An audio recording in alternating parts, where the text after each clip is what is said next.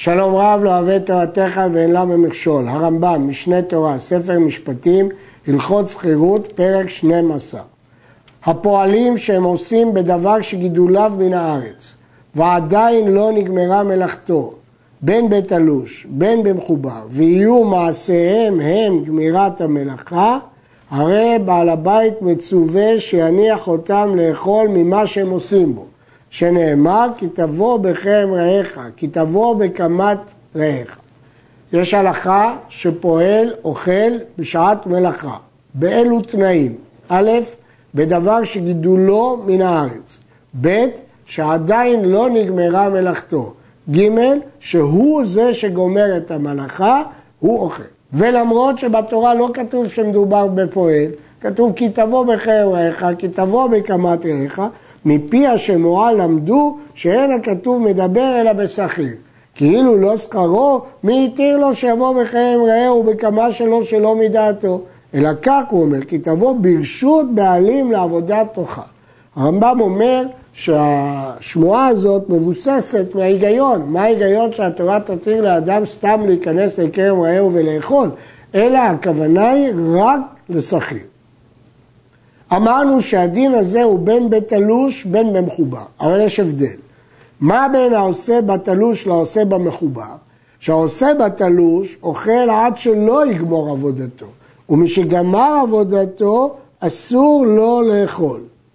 והעושה במחובר, כגון בוצר וקוצר, אינו אוכל אלא כשיגמור עבודתו, כגון שיבצור וייתן בסל. עד שימלאנו וינפץ עשה למקום אחר ויחזור ויבצור וימלאנו, אינו אוכל אלא אחר שימלא עשה. אם כן, אדם שעובד בדברים תלושים, אוכל רק עד סוף העבודה. אחרי סוף העבודה אסור לו לאכול. אבל במחובר, בוצר וקוצר, להפך, מותר לו לאכול רק כשהוא גומר את המלאכה. כלומר, הוא בוצר ונותן נסל. מאיפה הרמב"ם לקח את המקרה שימלאנו וינפץ עשה למקום אחר ויחזור ויבצור וימלאנו? המפרשים שואלים מניין? מההמשך. אבל מפני השבע ודל הבעלים, אמרו חכמים שיהיו הפועלים אוכלים בהליכתם מאומן לאומן ובחזירתם מן הגת. זה לשון המשנה. שבעצם הם היו צריכים לאכול אחר גמר מלאכה, אבל כדי לא לבזבז זמן עבודה, התירו להם לאכול בין שורה לשורה, או כשהם חוזרים מן הגת. מתי הם חוזרים מן הגת? אחרי שהם שפכו את הסל לגת. מכאן הוציא הרמב"ם את מה שהוא כתב קודם, ינפץ הסל למקום אחר ויחזור, וכך הבין הרמב"ם. ולמה התירו להם? כדי שלא ייבטלו ממלאכתם וישבו לאכול, אלא אוכלים בתוך המלאכה כשהם מהלכים בטלים. עדיף שהם יאכלו כשהם עוברים משורה לשורה, כשחוזרים מהגת, כשהם שפכו שם את הסל, כי אז בין כך הם לא עובדים, עדיף שיאכלו אז. המבטל ממלאכתו ואכל, הוא לא עשה כמו שתקנו לו חכמים, אלא אכל בשעות העבודה, או שאכל שלא בשעת מלאכה, הרי זה עובר בלא תעשה, שנאמר, וחרמש לא תניף. מפי השמועה למדו שכל זמן שהוא עוסק בקצירה, לא יניף חרמש לאכילתו וכן כל כיוצא בזה. הרמב"ם לומד את דרשת הפסוק וחרמש לא תניף, שבזמן שהוא קוצר לא יאכל. למה? או כי הוא עושה במלאכה ואסור לו לבטל במלאכה, או כי זה עדיין לא גמר מלאכה, הוא לא נותן לסל, ולכן כך הוא דורש את הפסוק. הרעב"ד כותב, אין לדברים הללו שורש. לא כך דרשו חכמים את הפסוק. ובספרי דרשו שלא יהיה קוצר במגל ואוכל. כלומר, שלא יעשה את אכילתו קבע, שלא יקצור ויאכל. וכן פועל שהוליך בידו ממה שעשה, או שלקח יתר על אכילתו ונתן לאחרים, עובר בלא תעשה, שנאמר ואל כליך לא תיתן. ואין לוקים על שני לווים אלו. למה? שאם אכל או הוליך חייב לשלם, כי הוא גזל את הבעלים. אז כל דבר שמשלם אינו לוקה. החולב והמחבץ עושה חמאה והמגבן עושה גבינה, אינו אוכל, פני שאינם גידולי קרקע, הוא מטפל בחלב, זה לעניין זה לא גידולי קרקע. אמנם מצינו במסכת שבת שלעניינים מסוימים קוראים לזה גידולי קרקע, אבל לעניין שלנו זה לא גידולי קרקע.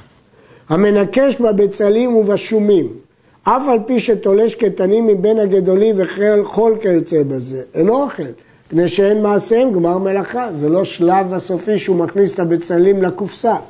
ואין צריך לומר שומרי גנות ופרדסים וכל דבר המחובר במקשאות של קישואים, במדלאות של דילויים, שאינם אוכלים כלל, כי זה לא גמר מלאכה, זה רק שלב השמירה.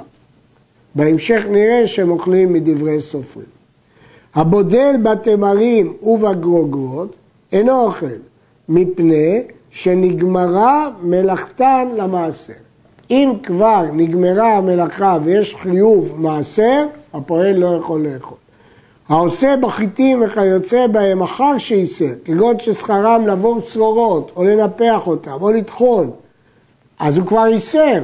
בכל זאת הרי אלו אוכלים. למה? הרי אמרנו שדבר שנגמרה מלאכתו למעשר לא אוכל, שעדיין לא נגמרה מלאכתם לחלה. אמנם נגמרה מלאכתם למעשר, אבל לא נגמרה מלאכתם לחלה. אבל הלש והמקטף והאופה אינו אוכל, פני שנגמרה מלאכתם לחלה. ברגע שיש בצק כבר נתן את המים, ברגע שנתנו את המים לקמח, אז כבר חייב בחלה. ולכן הלש, המקטף והאופה לא יכול לאכול כי זה אחרי גמר מלאכה. ואין הפועל אוכל לה מדבר שעדיין לא גמרה מלאכתו למעשר, זה אם חייב רק במעשר כגון פירות האילן, ולחלה.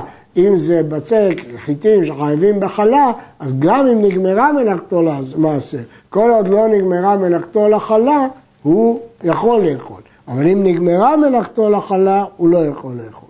הרעב"ד חולק וכותב, טעה הוא וכל האומרים כן, שלא הוזכרה חלה אלא בכרוך ותני, כלומר בדרך אגב בגמרא, אבל משעת מעשר פקעה אכילתם.